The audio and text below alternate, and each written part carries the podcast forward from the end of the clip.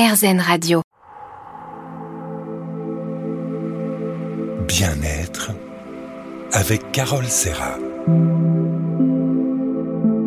RZN Radio et le bien-être, toujours en compagnie du docteur Alexandra Dalu, qui nous offre euh, toutes ces, ces idées reçues qui, qui nous empêchent d'aller bien. Et nous, on a envie d'aller bien et grâce à elle, voilà, on, on y voit un peu plus clair.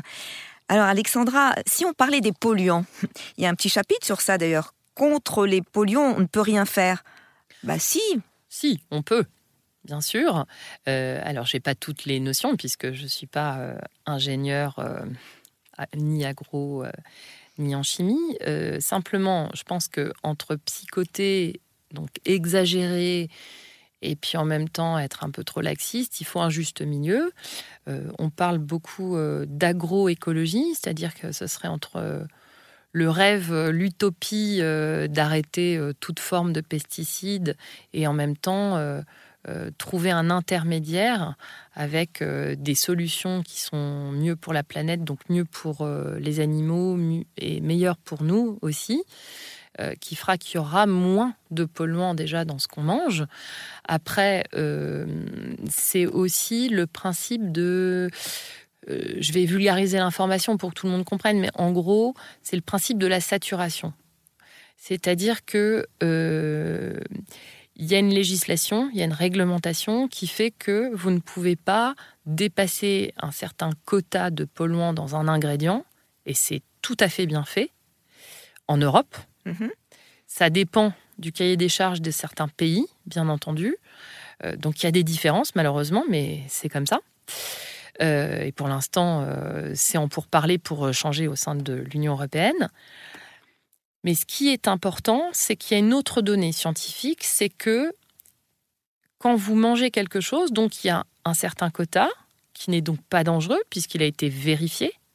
Simplement, vous allez manger aussi autre chose, et il y a dedans un certain quota qui a été vérifié avec un seuil de tolérance qui n'est pas dangereux. Au-dessus de ce seuil, c'est dangereux.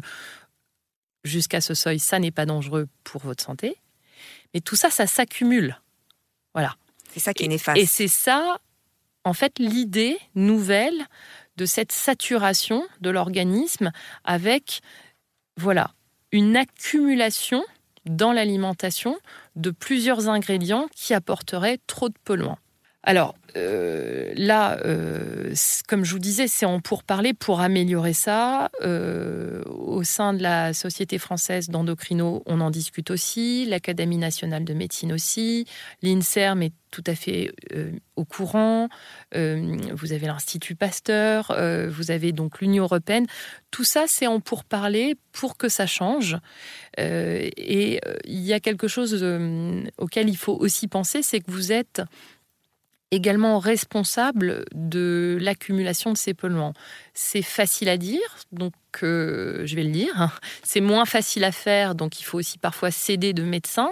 Mais c'est vrai que quelqu'un qui va consommer aussi beaucoup de toxiques, euh, donc on pense euh, au tabac en général, la cigarette électronique, un, autre genre de, de, benzo aromatiques toxiques, quelqu'un qui va consommer trop d'alcool, quelqu'un qui va consommer trop de soda, trop de friture, trop de produits de panification. Donc les produits de panification, c'est tout ce qui va être viennoiserie, pâtisserie, quiche, tarte, etc. Mhm. Donc c'est pas de temps en temps ça, hein. c'est possible bien sûr, mais quelqu'un qui ne consommerait que ça va quand même apporter un certain taux de toxiques dans son corps qui va se rajouter malheureusement aux toxiques pour l'instant on consomme via notre alimentation euh, à tous.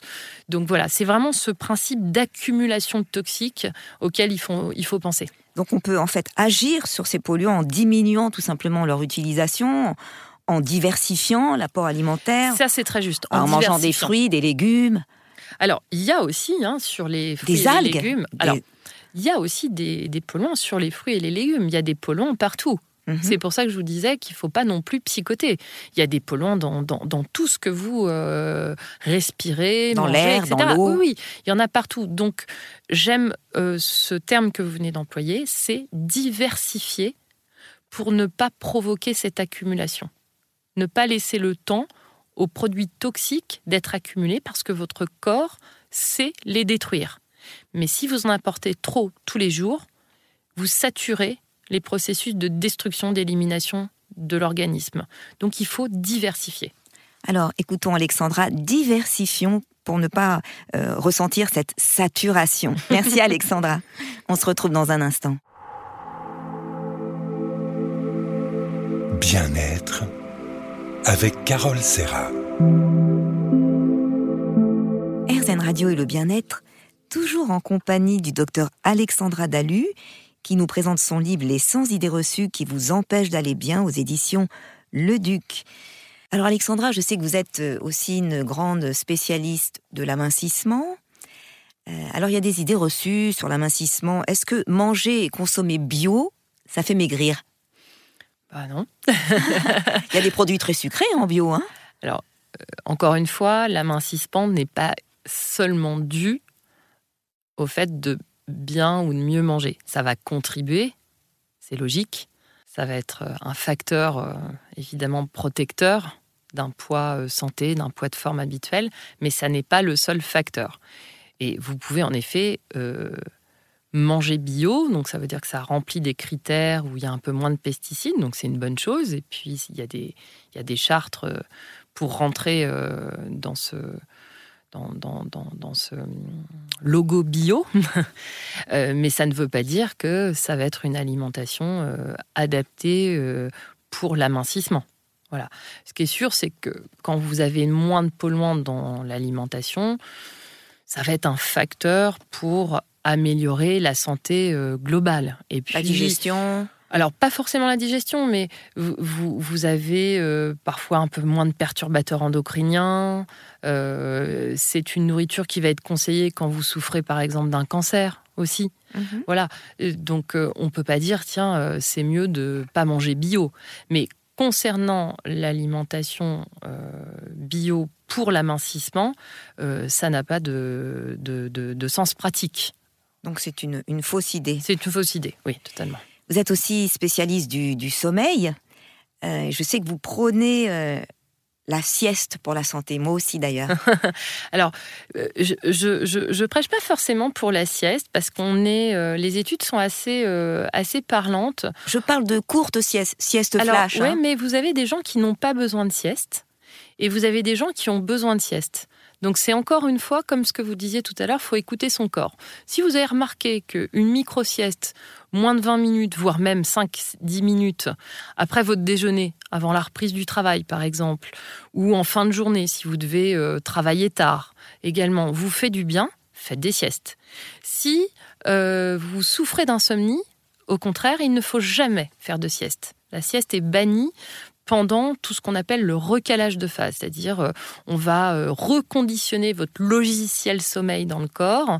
Euh, là aussi, ça fait un peu science-fiction, mais c'est le prix Nobel 2017, The Clock Protein. Vous avez un logiciel dans toutes les cellules et il y a des techniques pour les reprogrammer. Donc là, il faut totalement éviter une sieste, même une micro-sieste. Après, il y a des gens, pour leur travail, ça va être absolument indispensable d'avoir de faire des siestes. Et vous avez des très longues siestes plus d'une heure. Euh, ça peut faire récupérer 4 à 5 heures de sommeil pour des gens qui travaillent la nuit, par exemple. Donc c'est absolument indispensable.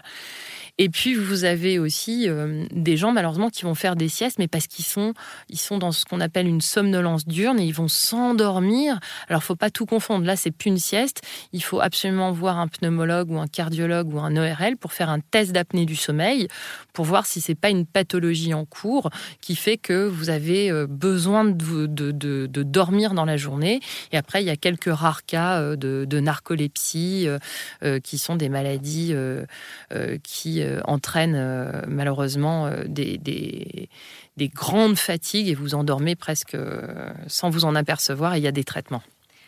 Alors, autre idée, dormir peu fait maigrir.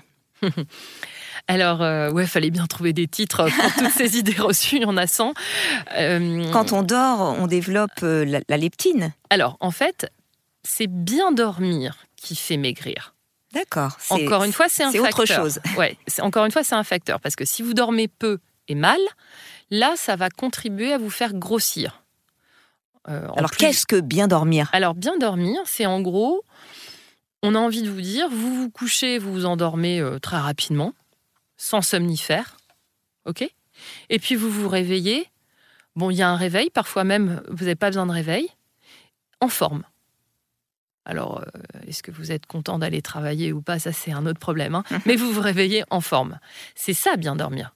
Et puis, euh, tout au long de la journée, vous vaquez à vos occupations. Il y a une fatigue qui s'installe, une fatigue physiologique, donc ça veut dire une fatigue naturelle.